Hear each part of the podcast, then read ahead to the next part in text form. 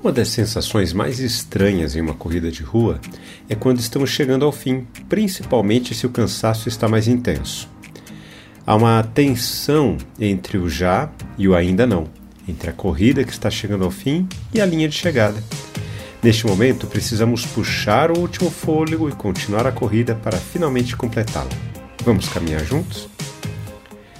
Toda a estrutura religiosa é altamente influenciada pelo pecado templo se torna um importante ídolo para o coração das pessoas ao ponto de muita gente chamar templo de casa de Deus. Você já pensou nessa declaração? De que Deus está restrito a um ambiente construído por mãos humanas, de tijolo e argamassa, embora a Bíblia informe que Deus não habita construções feitas por mãos humanas? No Antigo Testamento, o templo era chamado de casa do Senhor, mas no Novo Testamento, Jesus explicou que o que deveria ser casa do meu Pai se tornou um covil de salteadores. O templo se tornou um ambiente de perseguição política e econômica, oprimindo as pessoas para que elas se rendessem à dominação romana. O templo deixou de ser a casa do Senhor há muito tempo. Estejam de sobreaviso porque as pessoas os entregarão aos tribunais e às sinagogas. Vocês serão açoitados e, por minha causa, serão levados à presença de governadores e reis, para lhes servir de testemunho. Mas é necessário que primeiro o Evangelho seja pregado a todas as nações. Quando, pois, levarem vocês para os entregar, não se preocupem com o que irão dizer, mas digam que lhes for concedido naquela hora porque não são vocês que estão falando, mas o Espírito Santo.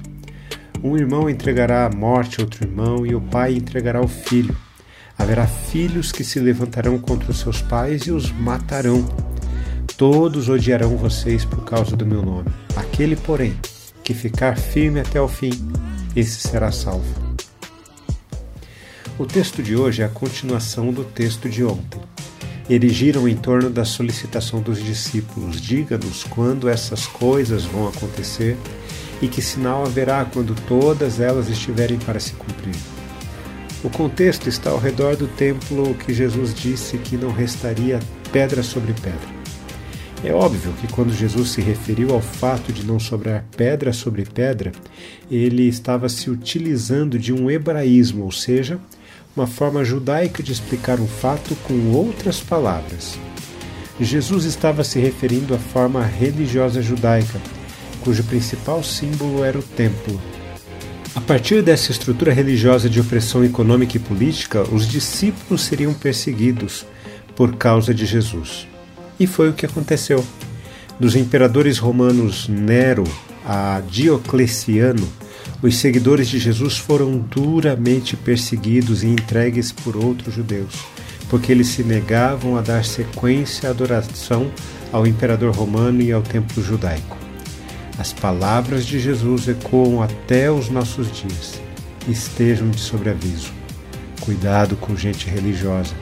É um tipo de gente que ama ver as outras sendo punidas. Quando refletimos na palavra de Deus, precisamos responder a ela. Eu quero orar por mim e por você. Santo Pai, perdoa-nos por confundirmos templo com a sua casa. A tua palavra nos ensina que agora os nossos corações é que são a habitação do teu Santo Espírito. Livra-nos de gente religiosa e livra-nos de sermos religiosos. Que tenhamos o mesmo coração de Jesus, pois é nesse nome que oramos e agradecemos. Amém. Forte abraço a você, meu irmão e minha irmã. Nos falamos em nosso próximo encontro, está bem? Até lá!